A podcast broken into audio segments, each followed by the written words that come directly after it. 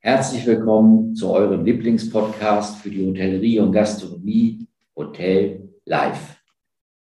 Vorneweg nochmal herzlichen Dank für euer positives Feedback. Herzlichen Dank und wir werden diesen Podcast 14-tägig weiterführen. Wir sehen, wir haben eine wachsende Fangemeinde und das freut Ute Rieger und mich. Mein Name ist Robert Cordes sehr, sehr. Heute haben wir einen besonderen Gast bei uns, der nicht aus der Hotellerie unmittelbar kommt, aber dennoch indirekt mit der Hotellerie und dem Tourismus zu tun hat. Es handelt sich um unseren Wirtschaftsminister des Landes Schleswig-Holstein, Herrn Dr. Bernd Buchholz. Ich freue mich, dass er sich die Zeit genommen hat, über interessante Themen mit mir zu sprechen. Hotel Live. Der Podcast für Menschen in der Hotellerie. Guten Morgen, Herr Dr. Buchholz. Ich begrüße Sie Morgen. heute zum Podcast Hotel Live und freue mich, dass Sie sich die Zeit genommen haben, mir ein paar Fragen zu beantworten. Äh, ich freue mich auch, ich freue mich auch, einen Wirtschaftsminister zu interviewen oder mit einem Gespräch zu führen. Jemand, der auch aus der Wirtschaft kommt. Das hat man ja nicht allzu oft in den Ministerien. Ich habe mir ja Ihre Vita angesehen. Sie sind ja, sind ja lange Zeit auch in der Wirtschaft aktiv gewesen. Und äh, ich selbst habe auch mal Kommunalpolitik gemacht und äh, ich weiß das sehr zu schätzen, wenn man eine Unabhängigkeit hat in der Politik. Und das spürt man ja auch in ihrem Auftreten. Ja, jedenfalls äh, schadet es nicht, äh, ein Wirtschaftsunternehmen schon mal von innen gesehen zu haben, wenn man eine mittelständisch geprägte Wirtschaft im Lande hat. Äh, und das vereinfacht es mir ja auch dabei, meinen Job zu machen, ähm, weil man eben weiß, worüber redet der Unternehmer da tatsächlich, wo drückt der Schuh, was sind die Fragen, die ihn belasten, von Bürokratie bis nach dem Motto, in der Pandemie schmilzt mir das Eigenkapital wie die Butter in der Sonne.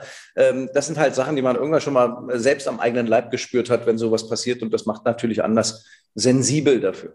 Genau, das spürt man auch, ne? diese, diese Unabhängigkeit. Also das ist ja bei Politikern häufig so, dass sie sich in Anführungsstrichen hochdienen vom Studium in der Regel und äh, diese Erfahrung einfach nicht mitbringen. Und deshalb ist das. Ja, da könnten wir jetzt lange, lange darüber reden, warum das in Deutschland so ist und ja. warum wir diese Durchlässigkeit und diesen Wechsel zwischen Politik und Wirtschaft nicht so haben, wie er zum Beispiel in anderen Ländern wie in den USA gang und gäbe ist wo es eine Ehre ist, auch mal ein paar Jahre Politik zu machen und dann in die Wirtschaft zurückzuwechseln. Genau. Bei uns ist das auf beiden Seiten, sowohl was die politischen Parteien angeht, aber auch was die Unternehmerinnen und Unternehmer angeht, nicht so, dass das gefördert wird. Ja, wer heute in einem Unternehmen als ich sag mal Anfang 40-Jährige sagt, ich würde gerne mal fünf oder vier Jahre in den Bundestag gehen, ich glaube, äh, da würden viele sagen Ende der Karriere. Äh, und das ist eben schade, weil es falsch ist.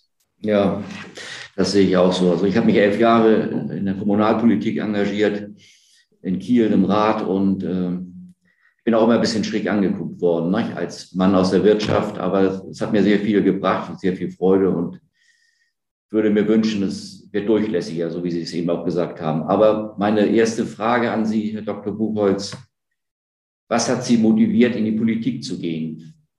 Äh, ihr Warum? Ihr Warum?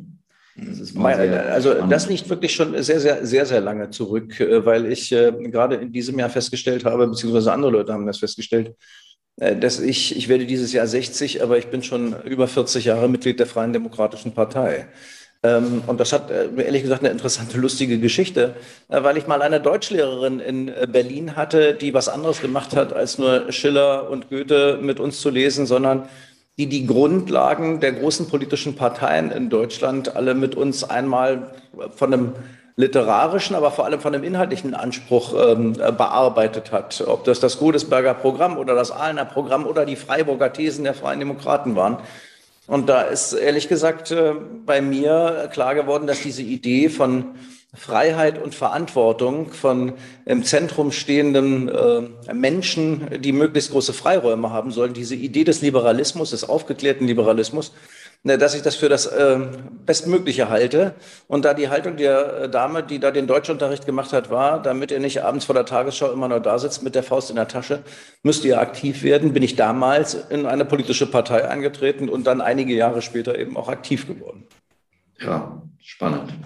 Ja, ehrlich gesagt, das, was am meisten dabei natürlich auch Spaß macht, ist, das ist jetzt natürlich als Minister relativ einfach zu sagen, aber selbst als äh, Mitglied des Landesvorstands der jungen Liberalen in Schleswig-Holstein, so in den Jahren 85, 86, ähm, man hat die Chance, Einfluss zu nehmen und mehr, als man so glaubt.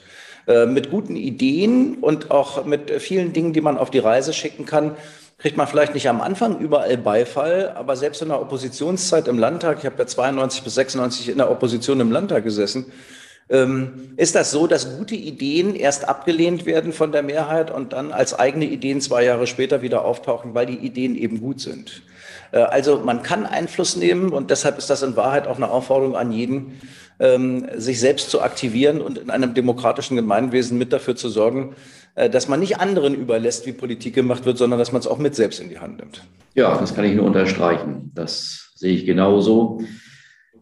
Wenn Sie jetzt mal an Ihre politische Laufbahn oder Karriere denken, was war denn Ihre größte, in Anführungsstrichen, Weltmeisterschaft, wo Sie sagen, dass da habe ich richtig was bewirkt? Also Sie bewirken jeden Tag was, das ist mir klar, aber so ein Highlight, wo Sie sagen, das das ist äh, Dr. Jetzt Gerade sagen, also wenn man nicht irgendwie den Versuch unternimmt, jeden Tag irgendwo was bewirken zu wollen. Also Highlights, ich sage mal, in den letzten vier Jahren, gut vier Jahren, der Amtszeit ist sicherlich eines der größeren Highlights, dass wir so ein Planfeststellungsverfahren für die Fehmarn-Beltquerung sauber zu Ende gebracht haben. Und zwar vom Beschluss äh, bis zum Baurecht komplett einmal durch. Ja. Das ist bei deutschem Planungsrecht, finde ich, schon eine große Leistung. Das ist natürlich die Leistung meiner Mitarbeiterinnen und Mitarbeiter. Aber das ist schon ein Highlight in Deutschland, dass man für so ein Großprojekt dann doch innerhalb eines so überschaubaren Zeitrahmens äh, was hinbekommt. Ähm, aber um ehrlich zu sein, an, das andere ist vielleicht nicht so sofort so greifbar, weil es nicht Infrastruktur ist. Aber im Land so ein bisschen eine Stimmungslage ausgelöst zu haben, bei der man spürt, dass es jedenfalls verfängt, dass das Thema Schleswig-Holstein ist nicht nur ein schönes Naturland zwischen den Deichen mit Kühen und ähm, einer tollen Landschaft, sondern hier ist Innovation, hier ist Dynamik, hier ist Modernität in diesem Land. Und dieses auch ein bisschen anzuschieben, auch ein bisschen einen Kulturwandel einzuleiten dahin, dass man sagt, wir wollen diese Mentalität, diesen Geist entwickeln, dass wir hier was Neues machen, was Innovatives machen, gründen ähm, und in diese Richtung gehen. Das finde ich ist schon ein bisschen so, das freut mich, dass der Funke bei vielen Leuten offenbar zündet. Ja, ja und äh, es gibt ja immer einen Gegenpol. Man hat, ist ja nicht immer erfolgreich im Leben. So Ihr persönliches politisches Waterloo. Haben Sie da? Naja, das hat auch was mit einem Infrastrukturprojekt zu tun. Ne? Ich hatte mir ehrlich gesagt zu Beginn der Legislaturperiode als Minister vorgenommen, mit den Naturschutzverbänden beim Bau der A20 eine Vereinbarung zu schließen. Und das ist mir nicht gelungen, weil die Naturschutzverbände auf meine Einladungen nicht mehr gekommen sind, weil sie sich dem Dialog, dem konstruktiven Dialog nicht gestellt haben. Und das ist ehrlich gesagt äh, eine bittere Enttäuschung, äh, weil man guten Willens, finde ich, die Dinge auch zusammenbringen kann. Äh, niemand, der so eine Autobahn bauen will, muss deshalb die ökologischen Dinge, die dabei zu beachten sind, vernachlässigen. Und das wollte ich auch nicht und das will ich auch weiter nicht. Wir wollen die Fledermäuse genauso wie die Zwergschwäne oder den Seeadler und äh, die Haselmäuse und was auch immer kreucht und fleucht im Lande ja auch erhalten. Wir leben touristisch im Land von der tollen Naturlandschaft. Niemand will die kaputt machen. Aber es gibt eben auch Interessen von Menschen. Und es gibt Mobilitätsinteressen von Menschen und die müssen genauso berücksichtigt werden. Und dass man darüber nicht in einen konstruktiven Dialog mit Naturschutzverbänden kommen konnte in dieser Legislaturperiode, das ist schon eine bittere Enttäuschung. Das kann ich auch gut nachvollziehen. Das wundert mich. Ne? Also das Gespräch, die Kommunikation, dass das so verweigert wird. Aber okay.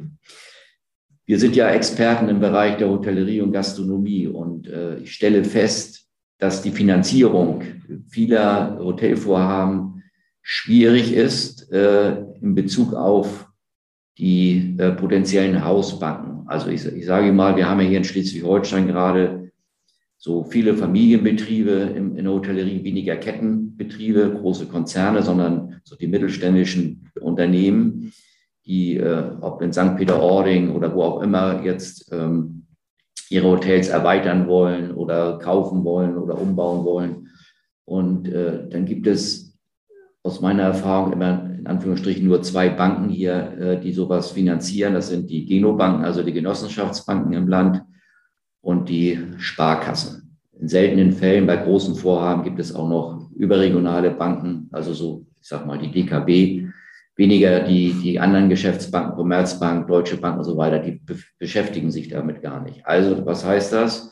Ich bin jetzt Hotelier äh, hier in Schleswig-Holstein und möchte mein Hotel erweitern und habe ein Finanzierungsvolumen, sage ich mal, von zwei, drei Millionen Euro. Dann gehe ich zu meiner Genossenschaftsbank, zur Volks- und Raiffeisenbank und die lehnt das ab, weil sie nicht sagt, weil sie sagt, das Vorhaben ist zwar gut, aber im Moment wollen wir keine Hotels finanzieren.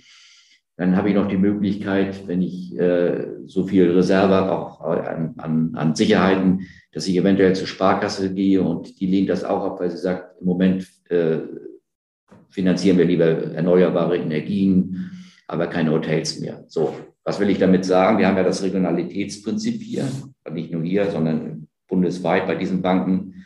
Also ich kann da nicht, wenn ich in St. Peter-Ording bin, kann ich dann nicht anschließend zur, äh, äh, zur Fördersparkasse nach Kiel gehen und da eine Finanzierungsanfrage stellen. Also dann ist das Vorhaben in der Regel für mich beendet. Das ist aus meiner Sicht eine große Problematik.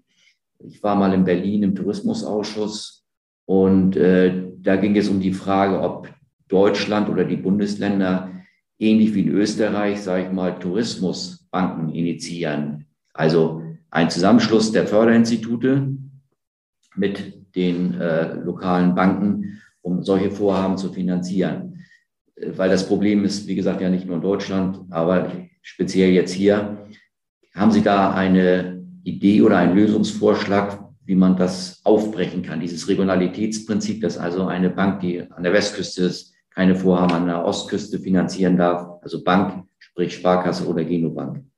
Also zunächst mal muss man über die Ausgangssituation, da haben Sie möglicherweise viele Erkenntnisse aus der Beratung im Hotel- und Gastronomiebereich, die mich dann zu einem bestimmten Zeitpunkt nicht mehr erreichen. In den letzten äh, zwei, drei Jahren sind Themen bei mir, die an der Finanzierung gescheitert sind, in Wahrheit nicht mehr auf den Schreibtisch gekommen. Wir mhm. scheitern ganz viel an anderen Stellen zurzeit. Äh, weil es nicht den genügenden Rückhalt, die genügende Akzeptanz für Hotelprojekte in der Gemeinde genau. gibt. Weil, ähm, der Investor sich vielleicht gerne groß hinstellt und ein sehr schönes, großes äh, Projekt hinstellt, aber über die Verkehrssituation nicht so nachgedacht hat, dass sich nicht sofort eine Bürgerinitiative gebildet hat. Das sind die Dinge, die bei mir auf dem Schreibtisch landen, weil in Wahrheit gerade bei diesen Projekten die Finanzierung immer überhaupt kein Problem war. Ähm, also das Finanzierungsthema ist auch dadurch vielleicht mag das bei Familienbetrieben, die so leichte Erweiterung sein, anders sein. Ich will das nicht bestreiten. Aber äh, dafür haben wir eigentlich auch unsere Förderbanken inzwischen am Start. Wir haben ja ein Förderbankensystem hier in Schleswig-Holstein, das eigentlich ganz schön ist, weil es in unterschiedlicher Art und Weise zu den Bedarfen eigentlich auch passt, äh, die man so hat. Wir haben eine Investitionsbank, die Fremdkapitalfinanzierung macht. Wir haben eine mittelständische Beteiligungsgesellschaft, die gegebenenfalls Mezzaninkapital oder Eigenkapital oder sogar echte ähm, Eigenkapitaleinlagen durch stille Gesellschaften oder auch äh, durch offene Beteiligungen eingehen kann. Und wir haben eine Bürgschaftsbank, die im Sicherungsbereich, ob das Bürgschaften oder andere Sicherheiten sind, immer mit zugreift, gerade dann, wenn eine Sparkasse sagt, Risiko ist mir eigentlich zu groß. Ähm, also die Hotelfinanzierung oder die Erweiterung mit den zwei Millionen, wenn die Hausbank um die Ecke biegt und sagt nach dem Motto, das Risiko ist mir zu groß, dann kann der direkte Weg zu unseren Förderbanken eigentlich unmittelbar stattfinden. Ähm, ja. Deshalb aus meiner Sicht braucht es da keine Tourismusbank, äh, sondern diese Instrumentarien haben wir. Und wenn Sie mir das noch gestatten zu sagen an der Stelle, eigentlich ist Geld zurzeit überhaupt nicht das Problem, weil es sehr preiswert ist. Äh, und in der Tat, da mögen Sie recht haben, ist der eine oder andere bei den Sparkassen im äh, ländlichen Bereich zurzeit lieber bei einer Solaranlage oder bei einer Windstromanlage investiert. Aber sollte es da tatsächlich mal richtig Probleme geben, sagt der Tourismusminister gerne bei mir melden. Okay. Gerne bei mir melden, weil das nehmen wir gerne auf äh, und würden auch äh, äh, gerade mit dem Präsidenten des Sparkassen- und Giroverbandes oder mit den Chefs der Raiffeisen und Volksbanken darüber gerne mal reden. Aber da kriege ich die Rückmeldung, eigentlich ist das Finanzierungsthema zurzeit nicht das größte Problem. Es war mal richtig ein Problem vor Jahren, das ist keine Frage. Aber zurzeit eigentlich äh, scheitern wir leider an anderen Stellen eher an, ähm, ich sag mal, der, der, der ungenügenden Akzeptanz der Wichtigkeit solcher Projekte in der Bevölkerung. Und gerade nach der Pandemie hat man an manchen Orten den Eindruck, dass äh, viele Einheimische das Gefühl entwickelt haben, es ist eigentlich ohne Touristen hier auch sehr schön. Ähm, und deshalb immer mehr auf Ablehnung gehen, wenn es um Tourismus geht, verkennend dabei, dass 160.000 Menschen in diesem Lande vom Tourismus leben äh, und äh, der Tourismus insgesamt beim Bruttoinlandsprodukt ja auch eine Größenordnung von 5, 6 Prozent des Gesamtbruttoinlandsproduktes ja. dieses Landes ausmacht. Also ein extrem wichtiger Wirtschaftsfaktor ist. Ja, genau. Also sehe ich auch, Fehmarn ist ein Beispiel oder Heiligenhafen. Ne? Heiligenhafen, Heiligenhafen, Große ja. St. Peter-Ording. Ja, das Unzählige. sind die Beispiele, wo ich jetzt sagen muss, hm, das ist eine sehr un unangenehme Entwicklung, mhm. äh, weil wir da teilweise sehr gutwillige Investoren haben. Und auf der anderen Seite muss man auch sagen, dass die Investoren manchmal eben aber auch sehr kraftvoll auftreten zu Beginn. Ähm, und vielleicht mit etwas mehr Zurückhaltung zunächst mal versuchen müssten, die kommunalen Vertretungen zu überzeugen, bevor sie dann ganz groß in der Presse aufschlagen wollen. Der Weg wird meistens umgekehrt gewählt über einen großen Aufschlag in der Presse. Wir haben was ganz Tolles vor, riesenhaftes Projekt, äh, kriegt man dann als erstes die Gegenbewegung und dann kriegt man die Kommunalpolitik manchmal nicht mehr eingefangen. Ja, das äh, stimmt. Ich äh, komme nochmal auf die Finanzierungsfrage zurück. Ich, äh, wir haben wirklich hier in Schleswig-Holstein, das sage ich nicht, weil Sie jetzt dafür auch verantwortlich sind, aber äh, eine sehr gute Förderkulisse. Sprich, Sie haben die Förderinstitute angesprochen. Äh, ohne diese Förderinstitute wären die meisten Vorhaben gar nicht realisierbar. Und, genau, äh, aber das, wissen, das wissen wir ja auch. Deshalb ist Ihre Frage nach dem Motto, brauchen wir so eine Tourismusbank, aus meiner Sicht in diesem Land hier beantwortet. Wir haben eine Förderkulisse, die ja. eigentlich passgenau gerade für solche Themen ähm, unterwegs ist. Und deshalb würde ich da mal sagen, das gibt es. Und da, wo die Hausbanken wirklich ernsthafte Probleme machen, bitte ich einfach um Nachricht, ja. Ja, gut. Also diese Verzahnung, nicht? darum geht es mir. Nicht? Dass die, also es ist ja so, ich, ich mache das jetzt 27 Jahre, was ich jetzt mache. Und äh, ich kann mich an Zeiten erinnern, da haben die Hausbanken eine Finanzierungszusage erteilt, haben aber gesagt, nur im Kontext mit, der, mit dem Förderinstitut. Da müssen wir erstmal abwarten, die sind nicht so schnell. Heute ist es andersrum. Heute bekomme ich von der Bürgschaftsbank oder MBG, mit dem wir auch eng zusammenarbeiten, mit der Investitionsbank Schleswig-Holstein, bekommen wir jetzt zeitnahe Rückmeldungen. Nur die Hausbanken tun sich dann schwer. Und diese, diese Vernetzung eben, ne, dieses, oft sagen die Banken auch, ja, wollen wir nicht und das ist uns zu viel Aufwand und so weiter. Das ist so mein, mein tägliches, meine tägliche Wahrnehmung. Oh, äh, aber wenn das, wenn das Ihre Bereich. Wahrnehmung ist, dann nehme ich das gerne auf und äh, will das gerne auch mal mit den Beteiligten ähm, zusätzlich erörtern. Es ist nur nicht meine Erfahrung der Dinge, die bei mir als problematisch auf dem Tisch landen. Also für die Finanzierung kriegt man immer noch äh, was hin, gerade zu Zeiten, in denen das Geld so billig ist. Ja, also wie gesagt, Schleswig-Holstein, Förderinstitute mache ich den Daumen hoch. Ich bin auch in anderen Bundesländern unterwegs und da Schleswig-Holstein, das ist subjektiv, aber weit vorne. Ne? Und wie gesagt, ohne diese Förder. Kann, kann ich zum Glück, freue ich mich drüber, kann ich aber ja, nichts zu sagen, weil ich für die anderen Bundesländer nicht verantwortlich bin. Nein, aber ich sehe das aus der Praxis. Und äh, ja, auch in Bezug auf das Landesinnere, das haben Sie sich ja auch auf die Fahnen geschrieben, das habe ich ja in so manchen Äußerungen von Ihnen jetzt in Ihrer Amtszeit äh, gehört dass die Entwicklung der, des Tourismus beziehungsweise der Hotellerie auch im Landesinneren von ihnen gefördert werden soll und wird ja auch gefördert. Und da, wenn ich jetzt sage, im Landesinneren, wir gehen jetzt mal so in, in den Bereich äh, äh Hüttener Berge oder sonst äh, Neumünster-Region, da wird das, da ist es noch schwerer, ne, diese Finanzierung auf die Beine zu stellen. Mit, mit, den, mit den potenziellen Hausbanken, also die ich angesprochen habe, nicht mit den Förderinstituten. Nur mal das. Naja, das, ist, das, ist, das ist eindeutig die Herausforderung, die wir haben. Wenn wir Wachstum im Tourismus äh, in Schleswig-Holstein produzieren wollen, dann müssen wir den auf der einen Seite als qualitatives Wachstum äh, darstellen. Also äh, der Gast erwartet heute bestimmte andere Dinge, als er noch in dem einen oder anderen Hotelbau von 1960 vorfindet. Ja, er hat Ansprüche und diese Ansprüche können wir immer nur dann erfüllen, wenn wir die Qualität unserer Beherbergungsbetriebe auch tatsächlich modernisiert halten und auch immer wieder was Neues dazu schaffen. Deshalb brauchen wir immer wieder neue Projekte, ohne dabei die Übernachtungsplatzzahlen übrigens dramatisch auszudehnen. Das haben wir in den letzten Jahren gar nicht gemacht. Es sind nämlich genauso viele Betriebe ausgeschieden und sogar mehr ausgeschieden aus dem Markt, als dazugekommen sind. Wachstum ist aber vor allem für uns qualitativ Verstetigung der Saison Februar und November müssen genauso attraktiv sein wie, ich sag mal, mindestens mal Juli und September, äh, so dass wir einfach in diesen, in diesen Zeiten für den Kurzurlauber, für den äh, nicht in der Hauptsaison kommenden Gast, da sind wir sowieso schon äh, ziemlich voll, ähm, eine hohe Auslastung genau. bekommen. Und äh, das, und das Dritte, da haben Sie völlig recht, ist der Bereich der, des Binnenlandes, das hinter den Hotspots an den Küsten noch deutlich zurückliegt. Und das aber mal, wenn wir mal ehrlich sind, zum Beispiel in der holsteinischen Schweiz ja eine unglaublich große Hochzeit hatte ähm, in, den, in den 60er, 60er 70er Jahre. 60er, 70er Jahre. Ja, Malente, äh, Plön, Eutin, äh, aber auch, ich sag mal, oben, äh, Schleswig, die Schleiregion.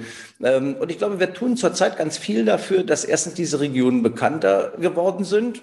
Stichwort Modellprojekte des Tourismus. Jetzt gerade in der Pandemie, inzwischen wissen alle, auch im Allgäu und auf der Schwäbischen Alb, äh, wo die Ostseefjordregion Schlei ist. Äh, weil sie als erste touristische Region in Deutschland äh, wieder ihre Pforten öffnen durfte äh, zu Beginn des Jahres. Ähm, und das Zweite ist, ja, natürlich muss man da kommunalpolitisch und deshalb auch von denen, die finanzieren, ähm, neue werben für diese Möglichkeiten, die der Tourismus da schafft. Und da ist in mancher Kommunalparlament und in mancher Sparkasse und in mancher Bank äh, noch nicht jeder äh, an dem Punkt, äh, wo wir hinwollen, nämlich zu sagen, dass gerade diese binnenländischen Destinationen, diese binnenländischen Chancen irre groß für uns sind, weil wir eben unter anderem die Küsten haben, die man dann aus Teilen dieser binnenländischen Regionen sogar mit einem Elektrofahrrad erreichen kann und dementsprechend auch das Binnenland viel interessanter wird äh, für ähm, viele Aktivitäten, äh, die wir im Urlaub anbieten können. Dazu braucht es auch Infrastrukturinvestitionen von Landesseite aus, von kommunaler Seite aus. Ich sag mal, ähm, nicht nur eine Seepromenade an der Ostsee oder Nordsee ist ein spannendes Thema, auch eine Promenade am Plöner See und auch eine Promenade an der Schlei äh, kann ein hochinteressantes äh, Thema sein. Ähm, und äh, da ist kommunale Infrastruktur zu fördern, Aufgabe sicherlich des Landes.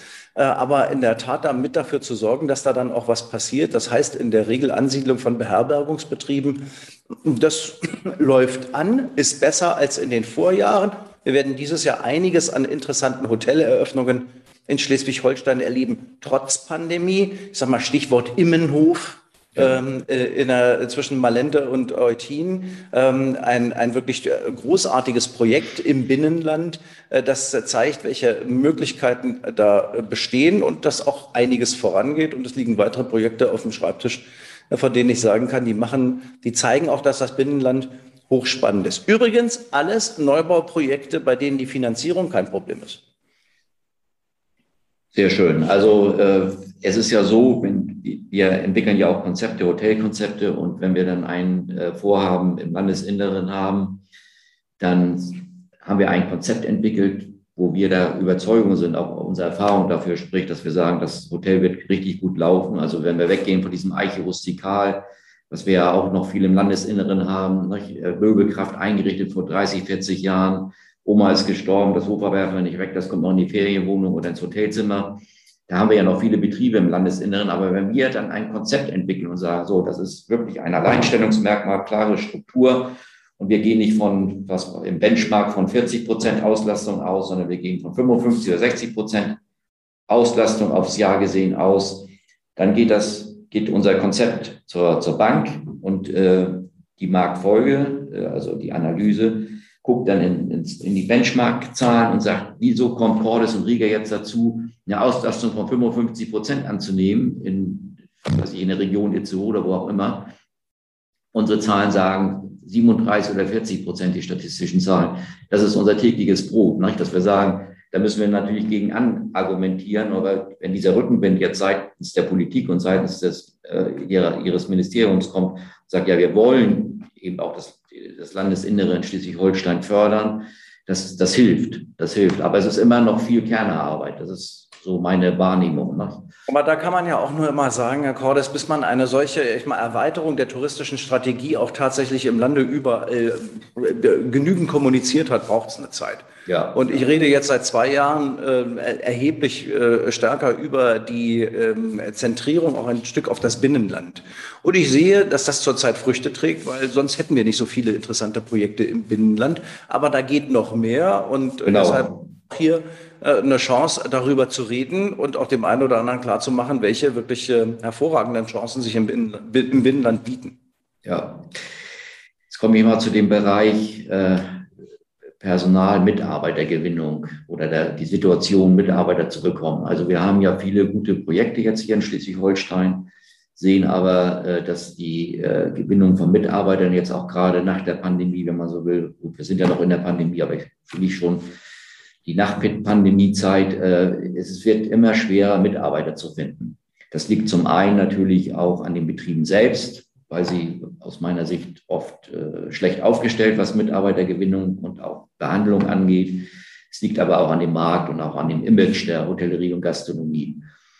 Haben Sie da äh, eine Idee oder einen Vorschlag Ihrerseits? Na, mehrere. Da, sehr gut, dann bin ich mal gespannt. Mehrere. Naja, wissen Sie, äh, weil natürlich diese Pandemie nochmal auf das Thema Fachkräftemangel gerade im Huga-Bereich ähm, wie ein Brennglas gewirkt hat. Da muss man sich nichts vormachen. Die Pandemie hat dazu geführt, dass bei sowieso schon, ich sag mal, nicht besonders hohen äh, Gehaltsniveaus 60 Prozent Kurzarbeitergeld in Wahrheit zum Leben nicht mehr unbedingt reicht. Dann fällt auch noch das gesamte Trinkgeld weg für das Servicepersonal. Und damit überlegt sich dann schon so mancher, ob er denn in der Branche richtig ist oder nicht lieber äh, bei Aldi an der Kasse äh, sitzt, weil da ein stetiges, durchaus höheres Durchschnittseinkommen erzielbar ist und die Arbeitszeiten auch noch besser sind. Deshalb haben wir in einer Fachkräfteinitiative im Lande gerade diesen Bereich schon vor der Pandemie zu einem Schwerpunktthema gemacht und gesagt, Fachkräftemangel im Hotel- und Gaststättenbereich ist ein Schwerpunktthema für die Fachkräfteinitiative. Und dazu gehört natürlich in der Tat, dass die Branche selbst am Image arbeitet, dass wir allerdings auch verschärft für die duale Ausbildung werben, die nach wie vor eine Situation hat in Deutschland, wo man sagen muss, im Ausland werden wir über diese duale Ausbildung überall beneidet. Und in Deutschland haben die Eltern und die Schülerinnen und Schüler selbst oft den Eindruck, oh, Ausbildung ist ja furchtbar, äh, da gehst du doch lieber noch weiter zur Schule oder musst unbedingt Abitur machen oder studieren und dann das Studium eher abbrechen, als dass du mit einer vernünftigen Ausbildung zurzeit ganz andere Perspektiven erzeugst. Also auch dafür Werbung machen. Und dann geht es aber auch darum, dass es sichtbar ist, dass bestimmte Hoteliers, bestimmte Hotel- und Gaststättenbetriebe eben auch bei der Fachkräftegewinnung weniger Probleme haben als andere. Wie machen die das? Indem die etwas bieten, was für jüngere Leute eben hochspannend ist. Wenn sich vier, fünf Hoteliers an der Küste oben in St. Peter-Ording zusammenschließen und sagen, wir machen unser Personalrecruiting gemeinsam, weil wir uns dann auch wirklich jemanden leisten können, der wirklich, ja, Personalentwicklung betreibt. Wenn wir uns dann zusammentun und sagen, wir machen eine Mitarbeiterunterkunft äh, die schaffen wir im Hinterland, nicht weit weg, aber so zu erreichen, dass die Menschen bei uns da oben auch wohnen können. Und das richten wir nicht so ein wie Gelsenkirchener Barock, sondern das machen wir jung und loungeartig und stellen auch noch ein Trimfahrrad in den Keller, damit man sich auch noch in der Freizeit ein bisschen ausleben kann. Dann haben die plötzlich keine Probleme, weil die Leute sagen, super, cooler Arbeitgeber. Und in einer Umgebung, wo ich dann, wenn ich mal frei habe, sogar noch kiten kann. Und wenn ich dann dafür sorge, dass ich zum Beispiel am Weißenhäuser Strand Arbeitszeitmodelle fahre, die modern sind.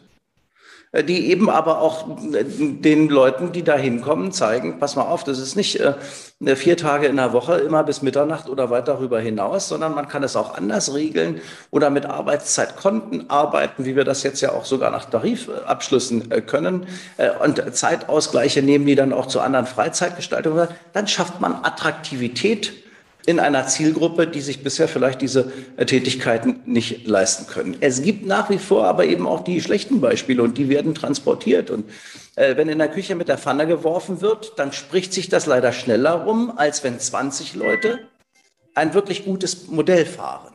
Und deshalb äh, geht es auch gerade darum, diejenigen, die es nicht so gut machen, auch äh, immer weniger werden zu lassen und das möglichst schnell. Also ähm, der Kampf um äh, die jungen Talente, der Kampf um den Nachwuchs hat vor vielen, vielen Jahren schon begonnen in einer Liga, wo es um andere Berufskategorien ging. Jetzt geht es um Ausbildungsberufe und jetzt kommt das da an, äh, wo eben Hotel- und Gaststättengewerbe merken, dass man sich aktiver darum bemühen muss. Ich kann nur sagen, das gute alte Modell der Genossenschaften, wo sich Unternehmen zusammenschließen, um Dinge gemeinsam zu machen, kann auch gerade für so etwas wie Personalrecruiting, Personalunterbringung, äh, Kinderbetreuung für Mitarbeiterinnen und Mitarbeiter ein irre gutes Instrument sein, um neue Attraktivität zu schaffen. Da gibt es viele weitere Ideen. Natürlich spielt auch Bezahlung zum Schluss eine Rolle. Da müssen wir auch nicht drum rumreden, denn äh, der Gast wird dann eben auch ein bisschen mehr dafür bezahlen müssen, dass er einen genau. angenehmen Service hat. Und äh, das muss man auch bereit sein, an den Gast weiterzugeben. Und äh, ich glaube ehrlich gesagt, dass wir da auch ähm, sehen, haben wir ja jetzt in der Pandemie auch gesehen, da ist an der Preisschraube schon von einigen ganz gewaltig gedreht worden wo man immer sagen muss, der alte Handwerkersatz gilt auch hier, nach Fest kommt ab. Ja? Äh, also aufpassen. Aber natürlich ist der Gast auch bereit, wenn er sieht, in diesem Bereich werde ich gut betreut, auch einen Euro mehr zu bezahlen. Ja. Ich denke, das waren sehr gute Punkte, die sehe ich ähnlich oder genauso. Das Image der Hotellerie und Gastronomie ist eben angeschlagen. Und ich komme ja aus der Hotellerie und Gastronomie. Ich habe ja auch mal Koch gelernt, Anfang der 70er Jahre im Hotel Kieler Kaufmann in Kiel. Da flogen noch die Pfannen hinter mir hinterher. Und äh, ich sehe das heute auch als Berater und Sachverständiger, dass es in vielen Betrieben heute noch so ist, wie, wie damals Anfang der 70er Jahre bei mir. Äh, auf der anderen Seite muss ich sagen, es gibt keinen schöneren Beruf, als in Hotellerie und Gastronomie zu arbeiten. Ja, und außerdem muss man sagen, dass die Branche da schon insgesamt auf einem guten Weg ist, auch selbst ja. für ihr Image zu sorgen. Ja, und äh, ich sag mal, äh, der Beruf des Kochs hatte eigentlich noch nie so viel Aufmerksamkeit wie durch viele Fernsehsendungen, ob mit Tim Melzer oder genau. Steffen Hensler oder anderen. Also, dass das auch coole Jungs sind, dass das auch coole Tätigkeiten sind, dass man damit im Übrigen auch eine tolle Karriere machen kann, das äh, beweisen wir ja auch jeden Tag. Und ich glaube deshalb, man muss da auch positiv rangehen und äh, den äh, jungen Leuten diese Perspektive eben auch stärker aufzeigen. Das sehe ich genauso. Ja, Herr Dr. Buchholz, zum Abschluss nochmal eine Frage, so eine persönliche Frage. Ihr positivstes Hotelerlebnis in Schleswig-Holstein oder im Ausland, wo, wo Sie sagen, Mensch, das habe ich noch so eine Erinnerung, das war richtig toll. Haben Sie da sicherlich eine, eine da Erfahrung da, gemacht? Da gibt es viele ganz positive äh, Hotelerlebnisse ähm, im Inland. Ja, natürlich äh, in der Regel äh, gucke ich mir das eine oder andere Hotel, das neu äh, eröffnet wird, ja auch dadurch an, dass ich äh, im Sommer manchmal inkognito im Lande unterwegs bin. Oder zum Beispiel bei einem Leithaus in Büsum, bevor es eingeweiht wurde, auch mal zwei Nächte mit meiner Frau äh, verbracht habe. Und muss sagen, also äh, da gibt es viele, viele äh, sehr schöne ähm, Hotels mit positiven, also ich will da keinen jetzt im Lande hervorheben, der vielleicht besonders wäre. Aber ich muss auch sagen, dass äh, vor der Pandemie jedenfalls habe ich das geschafft, einmal im Jahr meine Frau und ich uns international äh, ein bisschen bewegen und dabei auch sehen, also äh, da gibt es auch viel, was wir noch positiv lernen und übernehmen können an Infrastruktureinrichtungen in der Hotellerie, an Servicequalitäten, die in manchen Bereichen eben durchaus Benchmark sind für das, was in Deutschland geboten wird. Ähm, wenn ich an ein Hotel auf den Malediven zurückdenke, in dem ich mal war, muss ich sagen, wow, also das war schon eindrucksvoll. Ähm, und ähm, da kann man, äh, glaube ich, sich viel abschneiden. Ist noch mal ein Appell daran, dass das Service-Thema eben immer wichtiger wird und äh, da auch die Qualitäten ausmacht. Ansonsten muss ich aber sagen, gerade Schleswig-Holstein hat im Sommer und äh, in vielen anderen Teilen des Jahres ja von seiner Naturlandschaft und von der Lage vieler Hotels einen so absolut großen Vorteil, dass ich immer sage, ich kenne so viele Orte, an denen ich in Schleswig-Holstein gerne im Hotel bleiben würde, ähm, dass ich mir eigentlich mein Ferienhaus gar nicht leisten müsste. Ähm, äh, aber das zeigt, wir sind da ganz gut unterwegs. Okay. Herr Dr. Buchholz, dann bedanke ich mich für das Gespräch. Sehr gerne. Dass Sie sich die Zeit genommen haben und wünsche Ihnen weiterhin viel Erfolg. Es ist ja jetzt Danke. eine spannende Zeit in der Politik, die nächsten Wochen. Das kann man sagen, ja. Alles Danke Gute. Ihnen, wünsche Ihnen auch alles Gute. Bis dahin. Tschüss. Alles Gute. Danke. Tschüss. Tschüss. Tschüss.